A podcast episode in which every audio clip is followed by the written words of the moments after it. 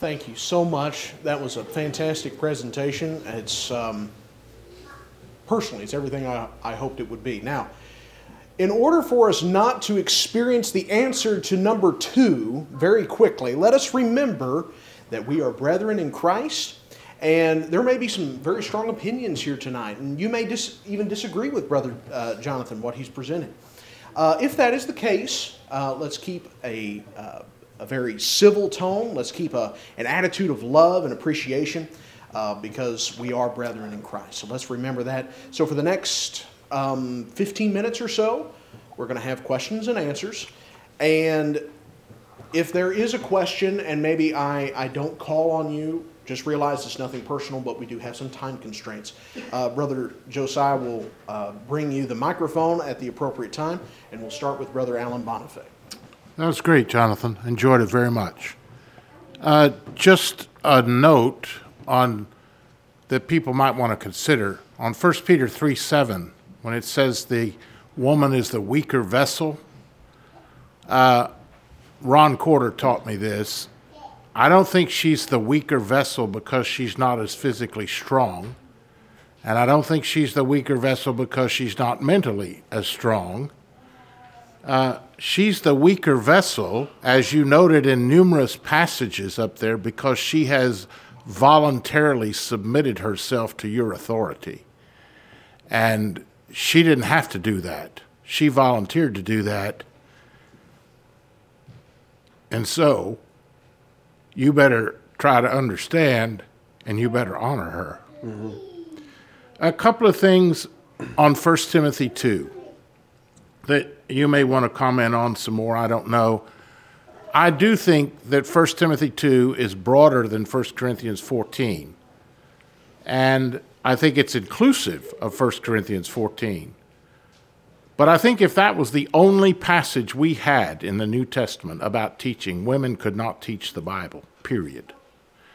I think the, the statement itself is universal, but as you pointed out, and rightly so, there are numerous exceptions that are given in the scriptures 1 Corinthians 11, Titus 2, Acts 18, Acts 21, uh, where women are to teach in situations, uh, obviously, that do not violate 1 Timothy 2 or 1 Corinthians 14.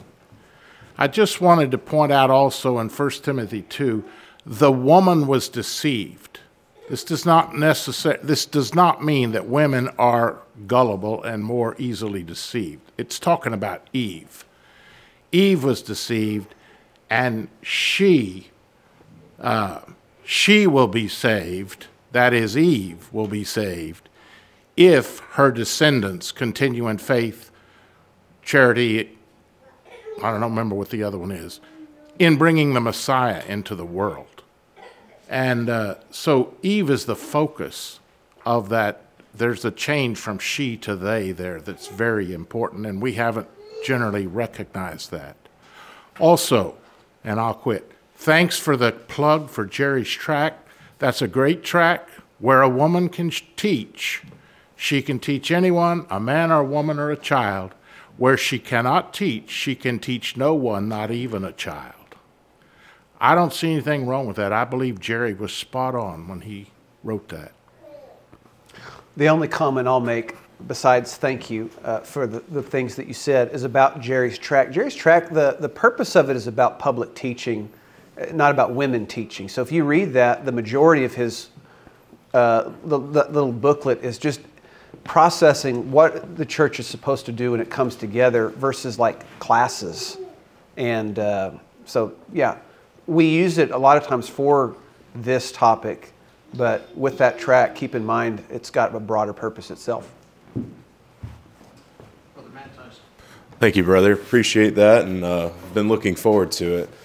Uh, I wanted to ask, um, just being transparent, uh, thankful for my wife. I have a great wife. I've been blessed. I married up, as most people who know me and my wife would admit. And I learned a lot about my wife when we were going through, uh, when my youngest daughter was real sick, and, and I saw how strong she was, and, and she was my rock in a lot of ways. She's asked me over uh, the years, you know, your example of how can, you know, she wants to know what can I do? You know, how can I best spread the gospel? And I didn't know if you had some practical ideas um, that I know maybe I could share with her that maybe others may be wondering as well. Well, I, I can both ramble and be incoherent in answering that question. So maybe I'll just offer a few and then maybe you and I can brainstorm afterwards because I'd love to put a list together myself. Uh, sometimes our wives are the go getters, and I'll just say personally, when somebody uh, is the schedule maker and says, We need to be studying with so and so, I'm going to put it down and uh, we're going to have them over for dinner, and I'd love for you to, you know, help them with this or that. That's really helpful for me. Um, I married an introvert who does not like the spotlight at all. And when it comes time for us to talk about Bible, she's really willing to just kind of, you know, go into the corner and be quiet. But man, what makes our Bible studies great is that Marissa's going to make something really delicious and it's going to be really comfortable in our home. And she's got a different perspective than I do. Since we do a lot of pre marriage and we do a lot of uh, relational focused studies, um, the fact that Marissa came uh, from a home where her parents divorced and I didn't I really lean on that perspective a lot in those studies. So I guess, again, I'm rambling, but finding what our sisters are naturally uh, talented at and then bringing that into the Bible study experience, even if it's not uh, sharing a scripture as much as it is making the, the place inviting, I think anybody can enhance the quality of the study. Let's talk more. For what it's worth, Jonathan, I have a great deal of respect for you taking the topic, despite your early apprehension, and really enjoyed your presentation. I, want to just offer maybe a, a, slightly different take than what Alan shared, uh, and I've heard that idea before. You know, if all we had was 1 Timothy 2, that would be an, an overwhelmingly restrictive uh, case for women not ever being able to teach in any context. But in reality, 1 Timothy 2 and 1 Corinthians 14 are actually the small minority when compared to the overwhelming biblical data which you shared just from the New Testament about women teaching throughout all of biblical history. We could add to that the litany of women in the Old Testament, like Miriam and Deborah and Huldah, who was a prophetess during the reign of King Josiah. And so we have an extraordinarily uh, overwhelming deal of data, uh, uh, you know, bits of data throughout Scripture that women have been involved in the teaching of God's Word uh, from the very earliest times until all the way into the New Testament. So the restrictions of 1 Timothy 2 and 1 Corinthians 14, which I agree with the way you have presented them, are the small minority. These are the little things that have uh, become the restrictions based on all of the data that you have provided. So, just maybe a different take on that, a different way of looking at that. And I hope to continue in your encouragement of our sisters to find opportunities where they can teach the Bible. Now, I want to ask about the role of church leaders in making opportunities for our sisters. And I thought a little bit about, uh, you mentioned Phoebe. Maybe we could add to that the widows, indeed, in 1 Timothy 5, who seem to have a list of qualifications and are enrolled in what Paul calls the list. These seem to be women who were used by their local congregations for uh, doing acts of charity and hospitality. And uh, those talents, it seems, were being channeled by elders and leaders within the congregation. And uh, maybe we have, um, you know, a, a view of ordination that might make us cringe at the idea of ordaining women to works. Uh, but maybe we come just short of that if that makes us uncomfortable and say, how can church leaders, elders, channel the talents of the women in their congregation towards works that need to be done?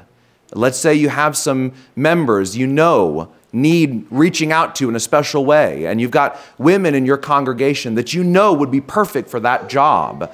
How can we, as a group of leaders, channel their efforts and their energy and their talents in that direction uh, call upon them to do that, acknowledge their gifts in those areas, and lead them towards the fulfilling of those tasks that need to be taken care of.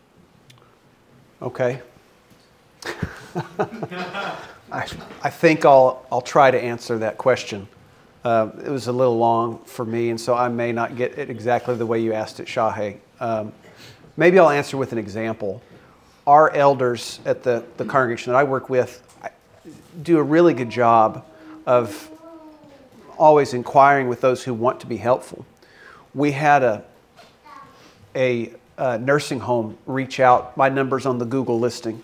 So we had a nursing home reach out via Google and just say, hey, is your, is your church interested in partnering with us on this or that? And, you know, there's some words in there that make you cringe, like, oh, partner, and things like that. But we knew what they were wanting, and that was to come and sing. So the elders sent an email out with my encouragement that just said, Does anybody want to coordinate this? And uh, man, we've had just a phenomenal uh, sister who has, she's got the, the place on speed dial and she gets it all set up. And so all we got to do is go in and we sing and we pray and maybe we'll talk about the Bible a little bit and then we go out. And I don't have to coordinate it. I don't have to make that phone call. The elders don't have to make that phone call. So there's a great example of church leaders who are just inquiring who wants to help. And so maybe the word, if we want to rebrand it instead of ordaining, let's just call it delegating.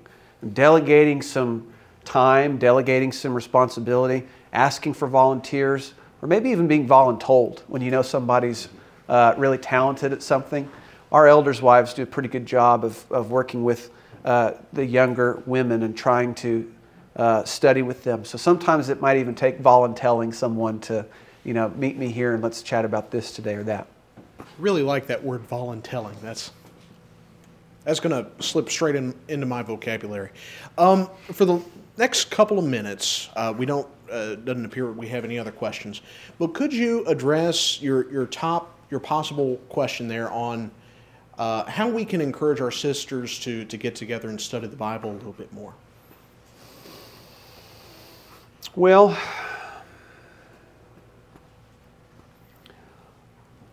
I guess I'll just maybe answer what I might do.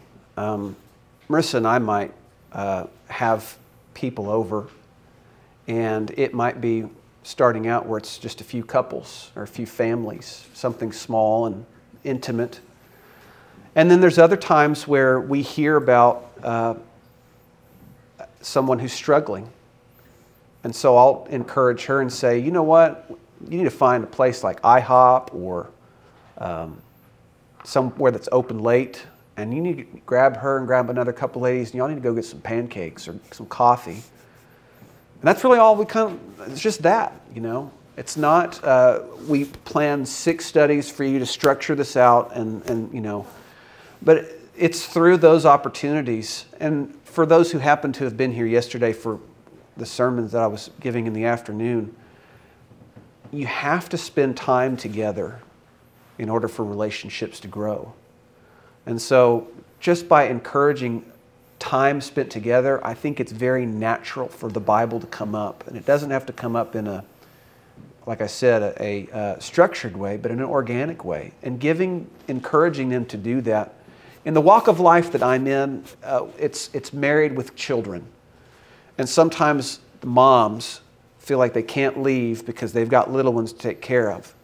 And the encouragement is for dads to say, hey, I've got this. You know, I'm not just second fiddle. I can't, like, the house won't burn down if we stay with the kids tonight and you go out with your sisters and have dinner. And in the course of that dinner, it comes up maybe there's a marriage on the rocks, or uh, maybe somebody is feeling left out at church. Maybe they feel neglected. And those are just as healthy conversations as going through, you know, some Bible study course booklet. So, yeah, just encouraging opportunities to get together, I think, is a great idea. So, let's do it. Excellent. Do you have any closing comments you'd like to make? Well, I feel convicted. Uh, you know, when I look at this topic, um, it's it's very easy for me to start getting anxious that people are going to disagree with me. But even in the meat of the study itself, I find that there are ways that I could, should, ought to be, and must be encouraging sisters locally as well. So uh, sometimes as preachers, we have so many varied studies and interests of all the different things that are, are really important to our work. But if we can encourage our sisters to be Bible students and Bible teachers in their capacity and delegate some of what is being studied to those small groups, then maybe the work that you have actually is growing and being fruitful and multiplying in ways that you never would have thought about it before. When we trust in the Lord's way, according to Acts chapter 2, when we trust in the Lord's way, the church multiplies daily.